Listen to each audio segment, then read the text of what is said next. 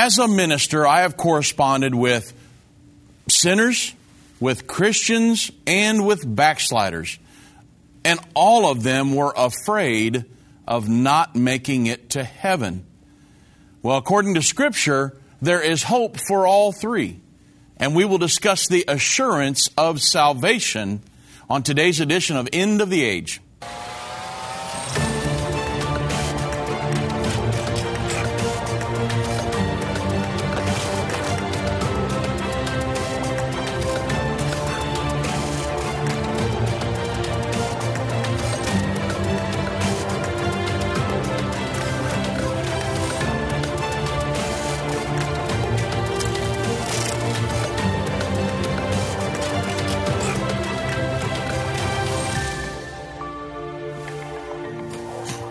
You're listening to an End of the Age encore presentation. Well, good afternoon, everybody. I'm Dave Robbins with End Time Ministries. Thank you so much for joining me on this special edition of End of the Age. I'm going to be discussing salvation today and the hope of an eternal salvation. And there are a lot of people that I've dealt with over the years that have wondered, will I make it? And I want to give you a message of hope today. Everyone listening to me is either a sinner, which is a person who has not been born again yet, or a Christian, a person who has been born again and leading a Christian life, or a backslider, a person who was born again but made the decision not to live for the Lord anymore. So, over the course of my life, I have been all three. I've been a, I have uh, was a sinner prior to being born again. I was born again. I backslid, and then I was a prodigal son. I came back. So there's hope for every person listening to me today. As a minister, I have dealt with all three categories for years now, and I know that all three Yes, even some Christians, even though they might never tell you, have questioned whether there is hope for them to make it to heaven. And I'll be ta- I'll be explaining that here in just a moment. But I came today to tell everyone listening that yes, yes, yes, there is hope for you to make it to heaven. Now you got to do some things. And you need to take care of some things and you need to live a certain life. But there is hope. Number one, the sinner. Romans chapter 3, verse 23. You say, well, uh, Dave, I've sinned. There's no hope for me. Hey, listen. Romans 3.23 says, For all have sinned and fallen short of the glory of God. Everybody on this planet has sinned. Everybody. The only one that didn't was Jesus Christ.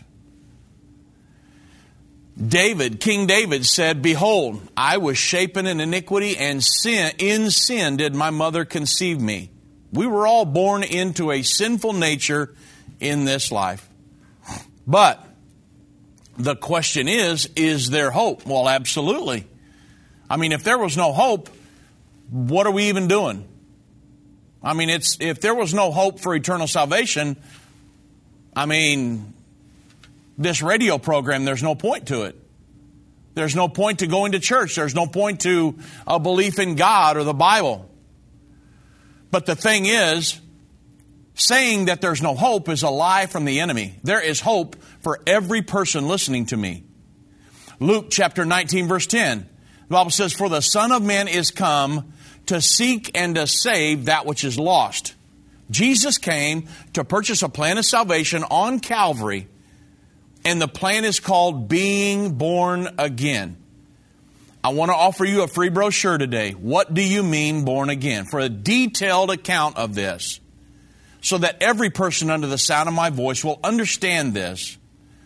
Call 1 800 End Time, 1 800 363 8463, or just visit endtime.com slash reborn and you can read it right there on the internet, and it, it, explains the thing in great detail. If you can't find a church who will do that and help you with that, get a hold of me or Doug Norvell here at End Time Ministries, and we can help you find a church that will do that. So during the born again experience, the true born again experience, every sin you've ever committed is washed away and forgiven forever. Did you know that? Ecclesiastes 9:11 says time and chance happens to all men. Every person will have an opportunity to be saved before this thing wraps up. At some point in time, you may have had somebody talk to you about God and you've said, Hey, I want to know more about that. Or, Nah, I don't care about none of that stuff. Everybody's had an opportunity to move towards or away from God. You say, But Dave, I'm, I'm a sinner. Well, guess what? God loves you. John 3:16 For God so loved the world that he gave his only begotten son that whosoever believeth in him should not perish but have eternal life. It does not say that God only loves Christians or Jews. It says that God loves every person in the world. God loves the murderer and the liar and the cheat and the thief and the adulterer and the person with, with an, uh, uh, an attitude or whatever, any kind of a sin. God loves sinners. That's why He came to die. To purchase a plan of salvation so they could obey that plan of salvation, obey the gospel, and have an opportunity to spend eternity with Him. It does not matter what you have done. Let me say that again. It does not matter what you have done.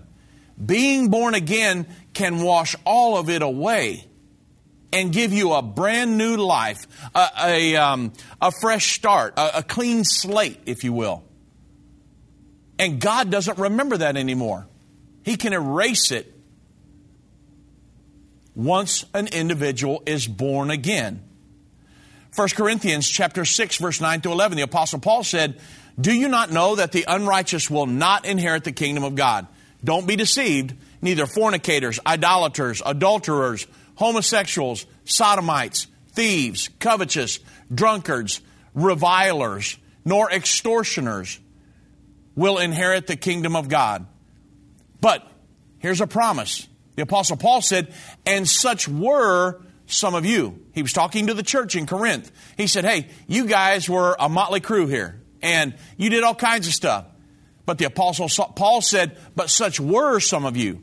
They didn't get born again and continue in their sin, because you can't be saved doing that. But he said, Such were some of you. They were born again and come out of those different lifestyles, whatever they were.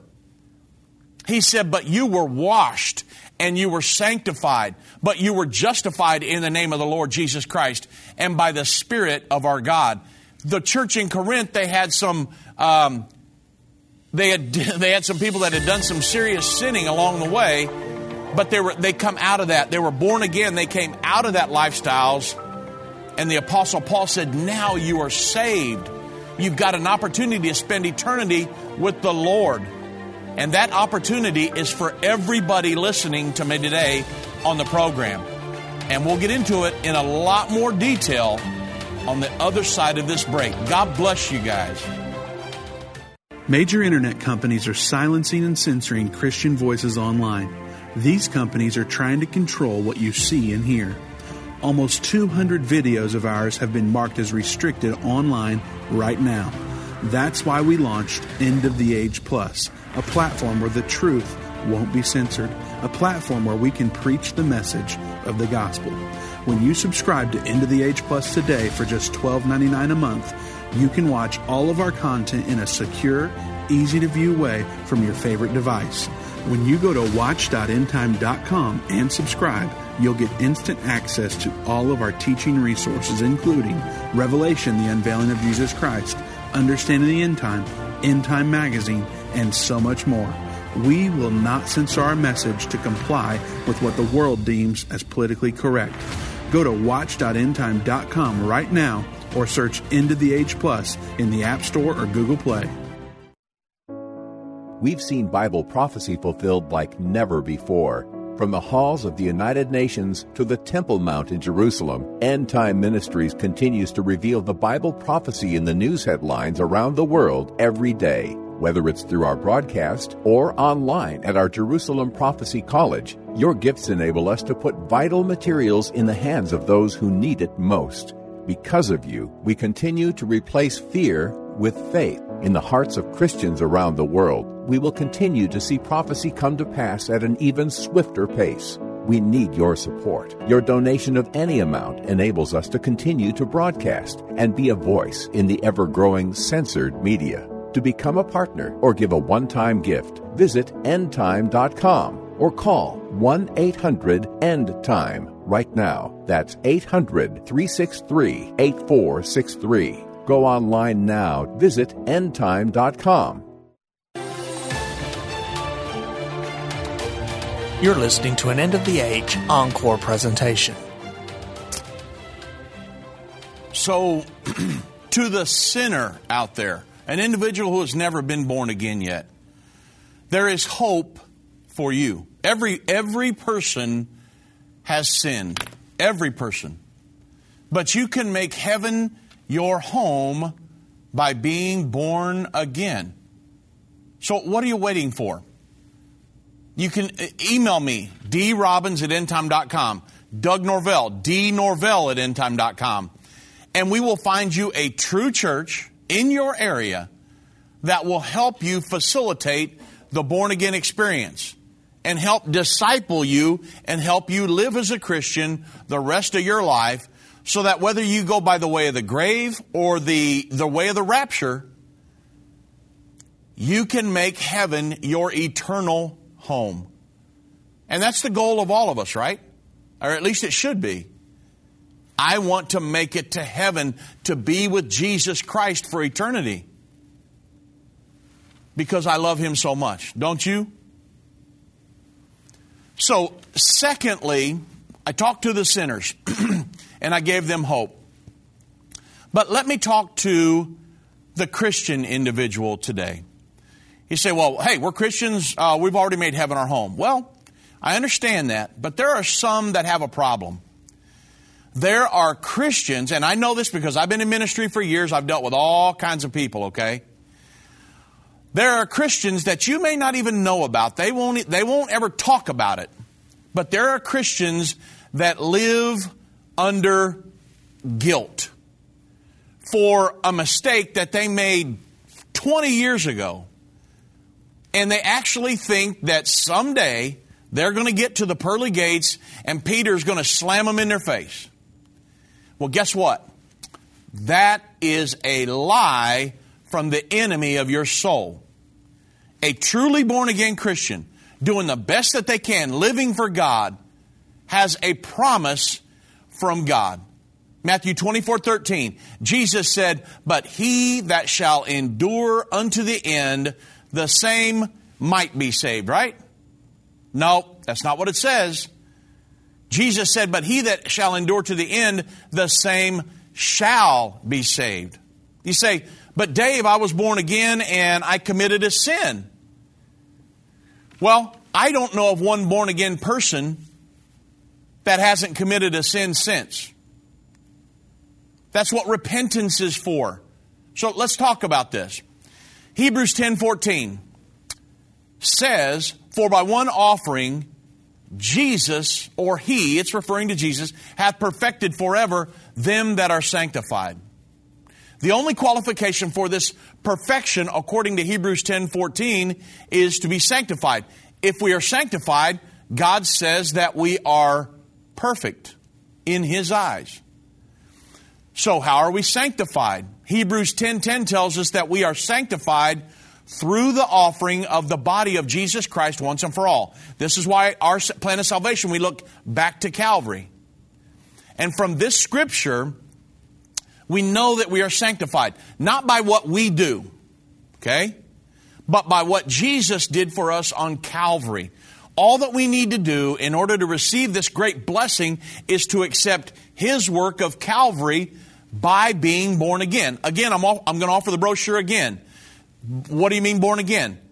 1 800 End Time, 1 800 363 8463, or go to endtime.com slash reborn. And you can, there's a brochure explaining to you how to be born again. But once we are born again, then we are sanctified. Hebrews 10 29 says that we are sanctified by the blood of the covenant. If we know that we have the blood of the covenant on our lives and have been born again, then we know that we are sanctified. And furthermore, according to the scripture, we are perfect. You say, well, whoa, whoa, whoa, whoa, hold on, Dave. Wait, wait a second here. What, what about our faults? What about our failures? I mean, what did Jesus mean when he said that he had perfected us forever? Well, it means perfect as pertaining to the conscience. You see, the battle of the enemy is for your mind because people act on what they believe. So if I can, if I can control your belief system, then I can lead and guide you in a certain way. That's what end time, this, that's what our radio program's all about. I'm trying to wash your brain of all the junk that the news media is putting into your brain and get you to heaven. That's the goal of this whole thing. So perfect as pertaining to the conscience. That's where the battlefield is. It's in the mind.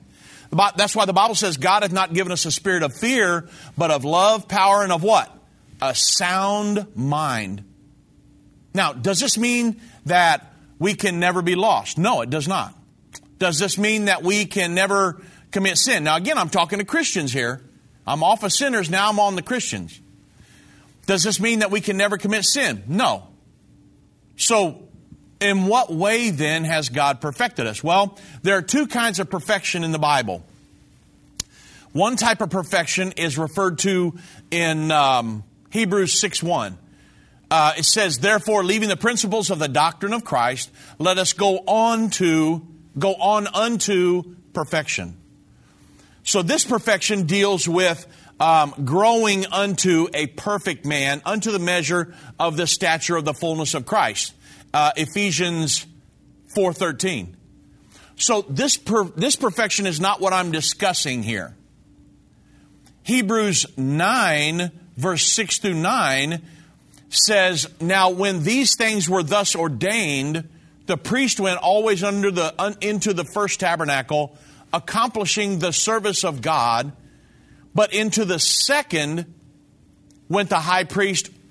Uh, the, into, in, this is talking about the holiest of holies. He went into that alone once every year, not without blood from the sacrifice, which he offered for himself and for the errors of the people. So, the Holy Ghost is thus signifying the way into the Holy of Holies, the, the holy, uh, into the holiest of all, was not yet made manifest while as the first temple, the first tabernacle was yet standing, which was a figure for the time present in which we offered both gifts and sacrifices that could not make him that did the service perfect as pertaining to the conscience. This is the big difference in the Old Testament plan of salvation and the New Covenant, the New Testament plan of salvation. In other words, we don't go to the temple or the tabernacle and have to offer a blood sacrifice. No, no. Jesus Christ did that. But their conscience was not made perfect, but ours is once we are born again. Verse 9 here actually states that the salvation of the first tabernacle, the, the law, could not make the worshipers perfect as pertaining to the conscience. Remember, I said the battle's in your mind. Even as a Christian, Satan is battling you for your mind if he can get your mind off, you wonder how somebody lives as a Christian for several years, maybe 10, 20, 30 years.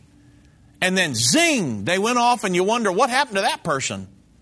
Because Satan got in control of their mind. They got a belief system that was not the correct belief system. He got them off, and they veered off the road and they ended off in the ditch. However, if you go down to verse 14 here, it tells us that the blood of Christ shall purge your conscience from dead works to serve the living God. So these scriptures are saying that the salvation of Christ will make us perfect as pertaining to the conscience. It does not say you'll never make another mistake. But you're, it's perfect as pertaining to the conscience. We, um, we are to have a conscience void of offense and relieved of all guilt forever. You say, man, I'm a, I'm a, I, I've been born again. I'm living as a Christian, but I made a mistake and I, the, the Satan is, I've just got guilt sitting on me like a million pounds. Well, I mean, are you a Christian? Have, have you ever experienced that? After you've done something wrong. Oh, this guilt just is weighing me down. I don't even want to go to church tonight. Well, this fact is further explained in Hebrews 10 1 through 2. For the law, having a shadow of good things to come, and not the very image of the thing, can never, with those sacrifices which they offered year by year, this is Old Testament, continually make the, the comers thereunto perfect. For when they would not have ceased to be offered, because the worshippers, once purged, now should have no more conscience of sins. You say, well, oh, now hold on a second. If I, if I commit a sin, I'm just going to be, I'm going to hell right then, right? Well, that's what I'm talking about, is that mindset. The law could not give us a, a perfectly clear conscience, the Old Testament. But the better salvation of Jesus Christ is able to totally relieve an individual, a Christian, from guilt, even to the point that the worshippers, once purged, should no longer be conscious of sin. Now, I'm in the Bible here. Jesus came as the second Adam to undo the damage that was done by the first Adam. And the first Adam lost innocence for the human race. And he brought us under guilt and condemnation, right? I mean, when Adam and Eve sinned, what'd they do? They were walk, in the evening walking in the cool of the evening with God, talking to Him, right? But when they sinned, they were ashamed because of their nakedness and they went and hid. And the Lord came and said, Hey, Adam, uh, where are you at? And Adam and said, Well, hey, you know, we did something very bad and, you know, we were scared here. We were, we didn't, we didn't really feel comfortable commu- coming and communing with you. Now, notice, the Lord showed up, but Adam and Eve didn't. That's a huge point right there. God still showed up. Even though he knew what they did, you've never done anything that God didn't, God didn't see it but yet God still loved you and came and died for you. So Jesus came to restore our innocence so that there is no, now no condemnation to them which are in Christ Jesus because we are delivered from all sin, guilt, and condemnation. You say, but uh, man, I've, I, I still, I made a mistake and I sinned. I'm a Christian, but man, I just, I did something stupid. And now I'm living under this guilt to the point where I really don't feel like I can even worship the Lord. That's a lie from the enemy, okay? So let's move on because I want you to get this today. Because again, like I said in the beginning, I've dealt with sinners trying to get them born again. And then I've dealt with Christians who are going through this big guilt ridden life thinking, well, hey, someday I'm going to get up there and Peter's just going to slam the doors in my face because of something I did 25 years ago and I just, oh, I can't get out from under this guilt. Well, that's not the way a Christian's supposed to live. Okay? Now, you're supposed to do your best. what I'm talking about today is not a license to sin. That's a big no no. If you get that in your mindset, well, hey, I'm going to have a clear conscience and uh, I've been delivered from sin and guilt, so I can do whatever I want. No, that's going to be, that's going to get you in the ditch. You're supposed to do the best you can. Remember, Jesus said, He that endures to the end, the same shall be saved. You got to live a Christian life once you're born again. The Apostle Paul said, Such were some of you, but now you've been washed. And you've been, you've been made white in the uh, blood of Jesus Christ, and now you live as a Christian the rest of your life. You don't go back to what you did. That's not the way this thing works. But if you make a mistake, there is a remedy for you, and it's called repentance. Okay, so we got to move on. Hebrews 10 22. It exhorts us. It says, Let us draw near with a true heart in full assurance of faith, having our hearts sprinkled from an evil conscience and our bodies washed in with pure water. So, our full assurance this is how a Christian's supposed to live. I have a full assurance of, of eternal life. And full, our full assurance is that when Jesus saved us, He brought us into a state of perfection and set us forever free from condemnation. But you've got to do your part. I've got to live the best life I can. I've got to live as a Christian, doing God's will, being led by His Spirit, leading a holy life, doing what God would have me to do, aligning myself with the principles and the doctrines in the Bible. And if I will do that, I have a promise of eternal life. You can't be born again and then say, yeehaw, it's party on after that. No. You can't go back to living how you've always lived. You got to live as a Christian life. Most of the New Testament, this is very important most of the New Testament, if you understand how the New Testament is structured, it is teaching people how to live as Christians post the born again experience. It does not say, yes, be born again, but then, yes, go back sinning and living however you want, you're going to make it. That's not scriptural. Scripture says, hey, you be born again, and now to live the, the fulfilled Christian experience, you're going to start to be discipled and live as a Christian. You're a new creature. The Bible says, Come out from among them and be ye separate. Okay? So there's a lot of things involved here. Then in verse 23, it tells us that um, to hold fast the profession of our faith without wavering. You now have this assurance and I know that if I endure to the end, I'll have to endure some trials, I'll have to endure some tribulation, I may make a mistake, but if I repent and get up and keep going, and if I endure to the end, you have a promise from Jesus Christ in Matthew 24, I will be saved. That's what we're all, that's the goal of all of this. And we must never doubt that he that perfected forever them that are sanctified. We must never doubt that. It's a battle for our mind. Remember, that's what the enemy is battling for your mind. If he can get your belief system off, you're going for you're headed for the ditch. So make sure your mind is made up. Remember, God has given us a sound mind, not fear. Not fear of that assurance of not having the assurance, but of the assurance of eternal life. Whether it's a global pandemic, threat of war, or floundering economies, End time events are happening around the world every day. How can you have peace in a world of such great uncertainty? With the End Time Magazine subscription, you can gain a deeper understanding of current events and its prophesied repercussions. End Time Magazine's exclusive content and prophetic insight allows you to understand where we are in the end time.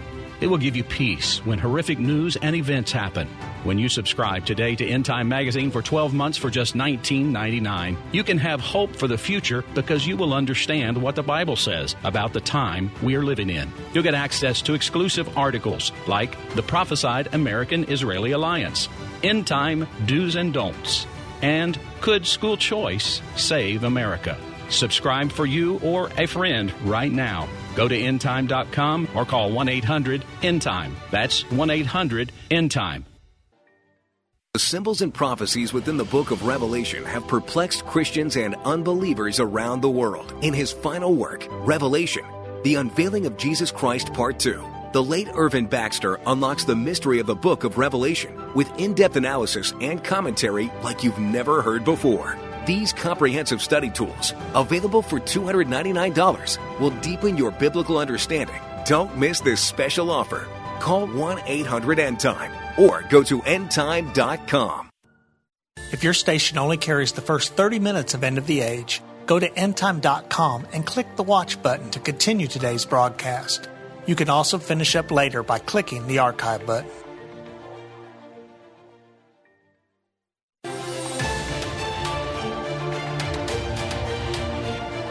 You're listening to an End of the Age encore presentation.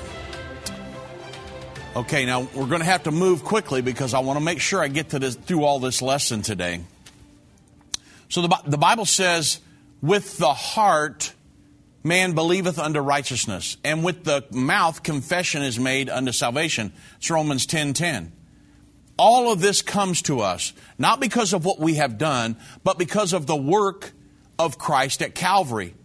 And, and all we do to receive this gift is to believe on Jesus Christ and receive his great salvation by being born again. But it's more than belief. Salvation is more than belief. The Bible says, He that cometh to God must first believe.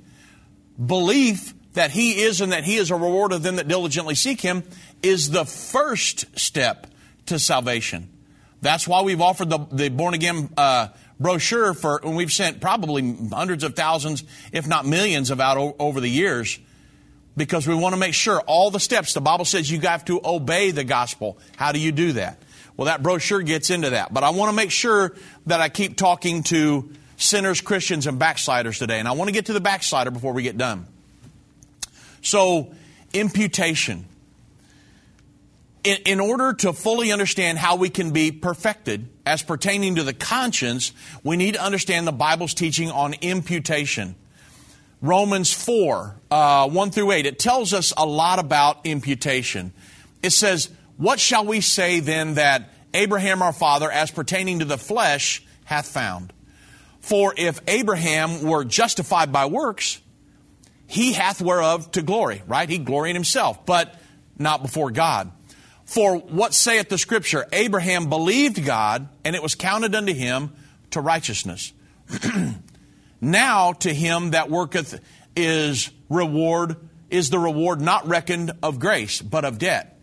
But to him that worketh not, but believeth on him that justify, the, that justifieth the ungodly, his faith is counted for righteousness. Even as David also describeth the blessedness of the man, unto whom God imputeth righteousness without works, saying, Blessed are they whose iniquities are forgiven and whose sins are covered. Blessed is a man to whom the Lord will not impute sin. Did you hear what I just said? Blessed is the man to whom the Lord will not impute sin. If you make a mistake, he's not going to impute it to your charge. Now, again, I'm on my Christian segment here. You say, well, how does that work? Well, now again, this is not a license to go out and sin. If you do that, you're headed in the wrong direction because it's your mindset. If you're doing the best you can to live for the Lord, you're going to make it. You don't want to sin. You're, going, you're, going to, trying to get away from all that stuff. And God can help you. But if you make a mistake, you can repent and get up and keep on going. But the Lord checks your heart. You understand? He knows what your mindset is. If you say, well, hey, I can go sin, yeehaw. No, no, that doesn't work like that. You got to do the best you can and live as a Christian. So, notice in verse 6 here, blessed is the man to whom God imputeth righteousness without works. Then in verse 8 it says, Blessed is the man to whom the Lord will not impute sin. So we, have sometimes only understood half of what happens when we're born again. We believe that Jesus Christ was made sin on the cross, when we're born again, right? Our sins are placed on Him or imputed to Him. If that was all that happened, then we could not be perfect as pertaining to the conscience. However, when our sins are placed on Jesus, this is so important.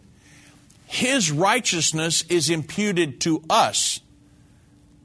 And we immediately become as righteous as Jesus Christ. When you're born again, if you're born again, you are as righteous as Jesus Christ right now. Again, we're talking about an eternal salvation. Jesus Christ came and died for this to happen. This is scripture. I'm giving you the scriptures for all of this. This is not because of anything that you have done, except we have believed on him who justifieth the ungodly. It's Romans 4 5. So to justify means to acquit or to uh, declare not guilty. Righteousness is not something that we do. It is a gift that is imputed to us. Romans 5:17 calls it the gift of righteousness. Blessed is the man to whom God imputeth righteousness without works. They asked, well, um, they asked Jesus. They said, "What should be done to works, the works of God. And he said, Well, believe on him whom God hath sent. That's John um, 6, 28 and 29. Abraham believed God, it was counted unto him for righteousness. Romans 4 3. So, one principle you need to get is that no, where there's no law, there's no transgression. Remember, we're not under the law once we're born again. So Romans 4:15 says for where there where no law is there is no no transgression. Romans 5:13 states further that sin is not imputed when there is no law. So these scriptures they raise a very important question. Are we under the law today? Well, Romans 6:14 emphatically states, "You are not under the law, but under grace." Now, once you're born again, that's the key. Once you are born again, you're not under the law, but under grace. Remember, the book of Romans is written to the Roman church. These individuals were already saved. There's not a second plan of salvation taught in the book of Romans. The plan of salvation was given in Acts 2. And, but the apostle Paul was writing to the Roman church here, the Romans, the church in Rome. So it states that you are not under the law, but now you're under grace. Uh, Galatians 3.13 tells us that Christ hath redeemed us from the curse of the law, being made a curse for us. So a lot, a lot happened at Calvary that a lot of Christians don't understand. They get half of it sometimes, but they don't get the full teaching on it. These scriptures state plainly that we're not under the law. An individual who's been born again is not under the law. If sin is not imputed where there is no law, then we are made free from sin because sin is not imputed to us. God sees us as perfect, and our conscience is perfectly free from guilt. Right? There is therefore now no condemnation to them which are where? Not living as a sinner. There's therefore now no condemnation to them which are in Christ Jesus. That's the key. How do you do that? Be born again. That's uh, Romans 8 1. So, at that, once you understand these principles, serving the Lord becomes easy. You can roll that guilt off of you. Uh, Proverbs 13 15. The way of the transgressor is hard. But Jesus said, For my yoke is easy and my burden is light. That's Matthew 11 30. It has been commonly supposed that if you would be a real true Christian, it's very hard. That's not true at all. I live as a Christian individual, and I, I'm, I'm having the time of my life. Actually, the opposite of that's true. If we think that it's hard to serve God, it's because we have a. Um, if, if we think that it's hard to serve God, it's because we have a zeal for God, but not according to knowledge. Romans 10 2.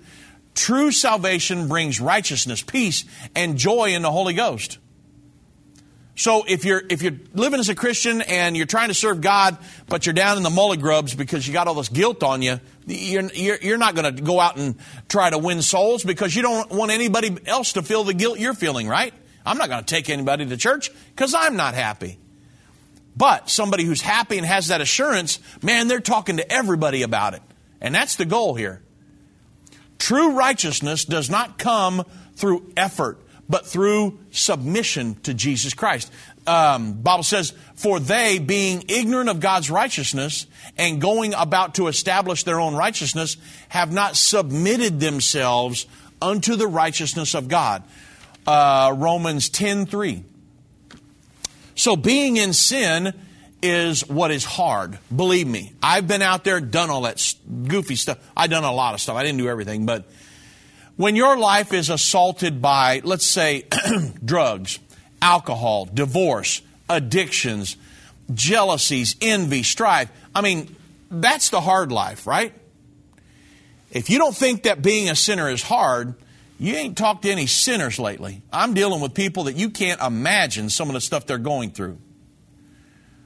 But the righteousness of faith is compared to the righteousness of the law in Romans 10 5 through 10. It says, For Moses describeth the righteousness which is of the law, that the man which doeth these things shall live by them.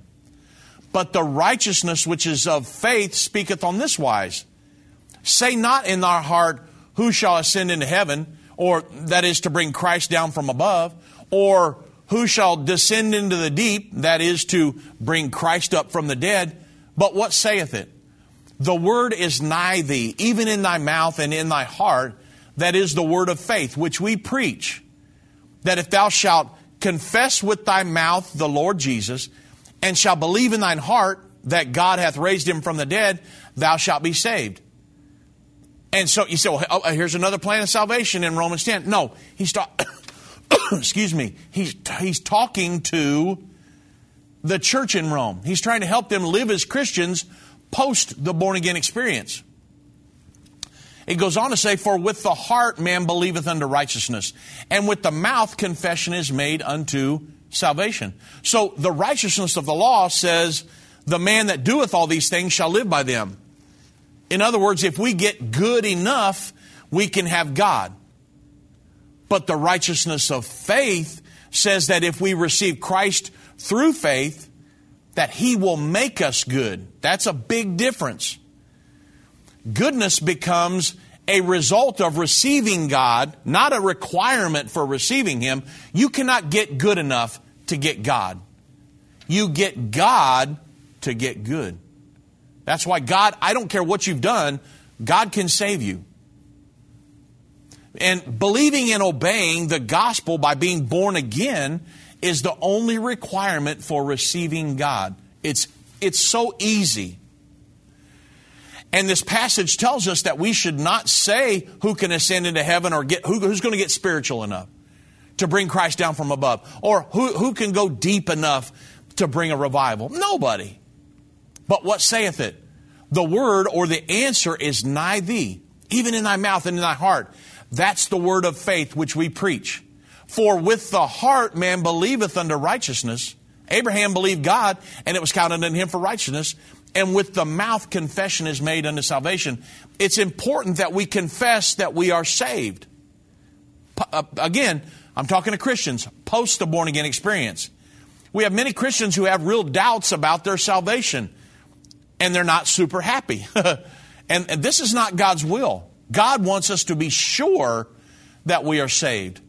And when we understand that He has perfected us forever, which uh, uh, pertaining to our conscience, then the, this blessed assurance of salvation will be ours. And I'm telling you, if you can get this principle, it will change your walk with God forever. I mean, you don't have to live under guilt, which weighs Christians down to the point where they're like, I don't even want to go back to church. I made a mistake and, uh. No, you do not quit going to church ever. Uh, let me, so let me talk about one more thing real quick because I'm coming up to a break and then I'm gonna I'm gonna doing my best to try to I want to finish everything I want to talk about today. The Bible says, talking about going to church, if we sin willfully. I'm, so I'm going to hit the break here. I'm going to dive off into it after. But the Bible talks about sinning willfully. You, you never want to, want to get to the point where you could say, Yay, you know, all this stuff. I'm, I've believed unto righteousness now. I can just, I don't have to go to church no more. I don't have to live for God. I can do whatever I want. I can still, you know, steal and commit adultery and do all this other stuff, and I'm going to be saved. Yeah, I need to rethink that. Most of us walk around day by day blind to the prophecies being fulfilled right before us. Every news report brings a new piece to the puzzle in the race towards the final seven years and the second coming of Jesus Christ. Now, more than ever, it is important for God's people to understand the times in which we are living. On November the 12th, 2013, we opened our Jerusalem Prophecy College in downtown Jerusalem. These same courses are now available online for people who are unable to attend the classes in person. We welcome students to join us and discover the link between current events and the prophecies of the Bible. Take your place in the prophecy of Daniel 11:33. Enroll in the Jerusalem Prophecy College today. Go to JerusalemProphecyCollege.com. You're listening to an End of the Age encore presentation. So let's talk about willful sin. You know, some will say, well, hey, if the salvation of Christ is far reaching, then I can do anything I want to do, and God's grace is going to cover it. That is not true. Don't misunderstand what I'm teaching here. This kind of thinking turns the grace of God into lasciviousness. That's uh, Jude 4. Paul said in Galatians 2:17, "But if we if if But if while we seek to be justified by Christ rather than legislation, we ourselves are also found sinners. Is therefore Christ the minister of sin? God forbid. So we're not talking about a license to sin. Don't take that from what I'm teaching today. We are talking about a salvation that can deliver from the strength of sin, which is the law, and present us as holy and unblameable and unreprovable in his sight. Colossians uh, 1.22. And then I want you to notice carefully uh, Hebrews 10, 25 and 26. Not forsaking the assembling of yourselves together in as far as a, a church setting goes, not forsaking the assembling of yourselves together as the manner of some is, but exhorting one another. And so much more as you see the end time approaching. For if we sin willfully, after that we have received the knowledge of the truth, there remaineth no more sacrifice for sins. So the sacrifice for sin is continually flowing in the born again believer's life. Um, 1 John 1 7 says, But if we walk in the light as he is in the light, we have fellowship one with another, and the blood of Jesus Christ, his Son, cleanseth us from all sin. So, this wonderful benefit of continual cleansing can be lost if we decide to live in sin. The Bible says it right here. If we decide to live in sin, we are sinning willfully. And one of the foremost indicators of a person's willful sin is unfaithfulness to the house of God. You can read it right here. Hebrews 10 25 through 26 says, Not forsaking the assembling of ourselves together, for if we sin willfully. When people, you know, in essence, pitch their tent towards Sodom, if you will, they invariably start missing church. You'll just notice it because they, you know, there's a million reasons, but there's never a good reason. They're deliberately removing themselves from God's chosen method of dispensing grace. I mean, God is chosen by the, the Bible says God is chosen by the foolishness of preaching to save them that believe. Willful and unwillful sin is the difference between a premeditated action and a mistake. If a person commits a sin, under the pressure of temptation. The blood of Jesus Christ cleanses that sin if they're doing the best they can.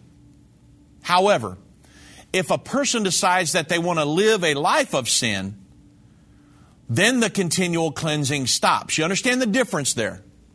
Somebody's doing the best they can, they make a mistake, the blood will cover you. Repent, get up, and keep on going. If somebody says, Well, I'm going to live a life of sin, I don't really care about God or what He wants and church and none of that, then that continual cleansing stops. This does not mean that they can never be saved, but they got to change the thinking. Remember, this thought process, the belief system. It does not mean that they will have to return to a, a, no, I should say it does mean that they'll have to return to a repentant life before they can be saved. You can't just live all helter skelter and say, I'm going to make it. It does not work like that. This wonderful benefit that of, the, of continual cleansing is the thing that makes it possible for us to be perfected forever as pertaining to the conscience. Blessed is the man to whom God will not impute sin, right? So, let's talk about um, who can lay anything to the charge of God's elect, right? So, Hebrews 10.1 says that the Old Testament sacrifices could not make the comers thereunto perfect, for then would they not have ceased to be offered, right? Because that the worshipers once purged should not have uh, should have no more conscience of sins. So if the law would have worked, they would have made sacrifices one time and then stopped. Once the law worshipped had been purged, once the I should say once the uh, worshipped had been purged, they should have no more conscience of sins. Should they be? They should become obvi- oblivious to sin. They are liberated, set free from sin. Um, Hebrews 10, 17 through 23. And their sins and their iniquities will I remember no more. Now, where their remission of these is, there is no more offering for sin. Having therefore boldness to enter into the holiest by the blood of Jesus, by a new and living way, which he hath consecrated for us through the veil. That is to say, his flesh And having a high priest over the house of God, let us draw near with a true heart in full assurance of faith, having our hearts sprinkled from an evil conscience and our blood washed with pure water. And our, I should say our bodies washed with pure water. Let me get this right. Let us hold fast the profession of our faith without wavering, for he is faithful that promised. So all of this means that if you are born again of the water and the spirit, daily striving to serve God, you're saved. There's no doubt about it. The Lord gives you, the, if the Lord calls you home in the next 10 seconds, you'll go straight to heaven. You have an assurance of that. And we don't receive all of this because we are worthy. If we wait till we're worthy, you're going to be waiting a long, long time. It's not going to happen. We enjoy all of this not because of what we have done, but because of what Jesus did on Calvary. Again, I want to make sure you understand this does not create a license for sin, but it does create the cure. The Lord said, I did not come to condemn the world, I came to save the world. Satan is the accuser, of the brethren. Who shall lay anything to the charge of God's elect? It is God that justifieth. Who is he that condemneth? It is Christ that died. You know, no wonder the angels said, Hey, peace on earth, goodwill toward men. Thanks be to God for his un- this unspeakable gift. What a great, wonderful salvation. What a gospel. What, what good news. He hath perfected forever them that are sanctified. If you're a Christian, you're doing the best you can to live for God. You make a mistake, get down on your knees, repent, and get up and keep on going. Don't let it derail you. Because God will, you, the Bible says He is just to forgive you. If you've asked Him to forgive you, He's promised that He will. And now you say, well, hey, you did it that time. I'm going to keep on sinning. That's a different mindset. If you're doing the best you can and you made a mistake, God will forgive you and you can have that assurance and live as a Christian and let's go out and reach this world together. Okay? Now, let me talk to the backslider. An individual who was in church, made some bad decisions, left church, went out and living not for the Lord, and you, you know, you've just got, you've derailed, okay? Some may say a backslider is just a sinner, but I don't agree with that. A backslider is someone who has been born again, felt the Spirit of God, and then for whatever reason just decided to walk away. I've been there myself. Thank God He brought me back. I did that, uh, what, close to 20 years ago now. Whew, that, I was scared every day, believe me. I did not want to die away from the Lord. And God brought us back, me and my wife, Bo. And I'm telling you, it can happen for you. You say, I'm, I'm too far gone. That's a lie from the enemy. Well, but Dave, you don't know what I did. That's a lie from the enemy. You can come back. Once a person truly feels the presence of God, they are never the same after that.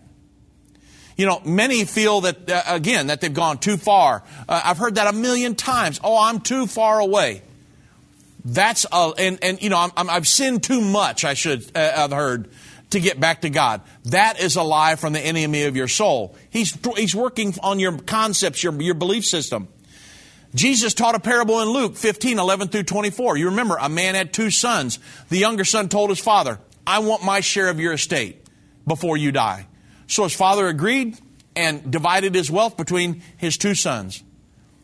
A few days later, the younger son packed up all of his belongings, moved to a distant land, and there he, wa- he just wasted his money in, on wild living. Now, this is a parable that Jesus taught. About the time that his money ran out, there was a great famine that swept over the land, and he began to starve. He persuaded a local farmer to hire him, and the man said, Look, you know, he sent him into the fields to feed his pigs. Well, the young man became so hungry that even the pods that he was feeding the pigs looked good. And but but no one gave him anything. So when he finally came to his senses, he said, "You know what? If at my father's house, even the hired servants have food enough to spare, and here I am dying of hunger. I'm going to go home to my father and I'm going to say, "Father, Hey, look, I've sinned against both heaven and you, and I'm no longer worthy of being called your son. Please take me in as a hired servant. So his dad kicked him out in the road, right? No. The Bible says so he returned home to his father, and while he was still a long, a long way off, the father was standing in that driveway watching for him, saw him coming. And the father, the father didn't care what he did.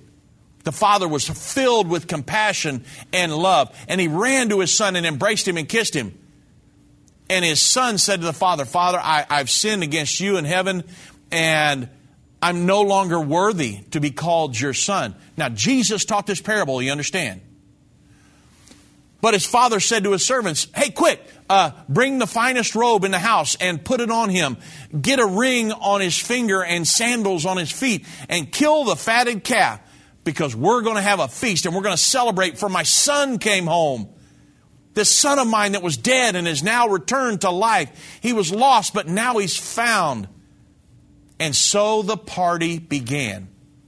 Listen to me. If you're a, if you're a backslider, come home. The Father is waiting for you. You've got a promise from God. Uh, John 1 9. If we confess our sins, He is faithful and just to forgive us of our sins and to cleanse us from all unrighteousness. Um, and you say, well, what do you do? That's the next question. Uh, and moving on, if you are a sinner, if you've, if you've never been born again, what, what are you waiting for? Email me, drobbins at endtime.com or dnorvell at endtime.com. We'll help you find a Bible believing teaching church that will help you get born again. There is hope for you. It's not how you start, folks, it's how you finish. If you're a Christian, you've been born again according to the scripture, you need to understand that the blood of Jesus, what it did for you when you were born again. Every sin you've ever committed, washed away. And the blood of Jesus is covering your life even as we speak. If you make a mistake, repent, keep serving God, get up, and keep on going. The enemy's a master of bringing up stuff you did 25 years ago, stealing your joy and enthusiasm and peace. And it'll make you not even want to do it again. But it can take the guilt off of your back and it'll help you want to win souls and to try to convert someone else, right? And so then, if you're a backslider, look, it doesn't matter what anybody thinks. You say, well, the church doesn't want me back. That's a lie from the enemy again. Well, I've gone too far. That's a lie from the enemy. You don't know what sin I've committed. I don't care what sin you've committed, and Jesus Christ doesn't care what sin you've committed. Backslider, come home. Come back to church. You've got a promise of salvation if you come back, live as a Christian, and endure to the end. I don't care what you've done, I don't care how far you've gone. Jesus taught the prodigal parable. Come on back. We love you. We want you to come home.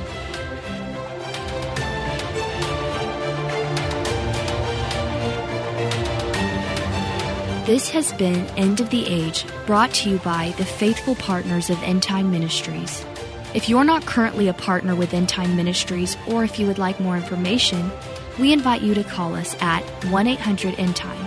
That's 1 800 363 8463, or visit us online at endtime.com.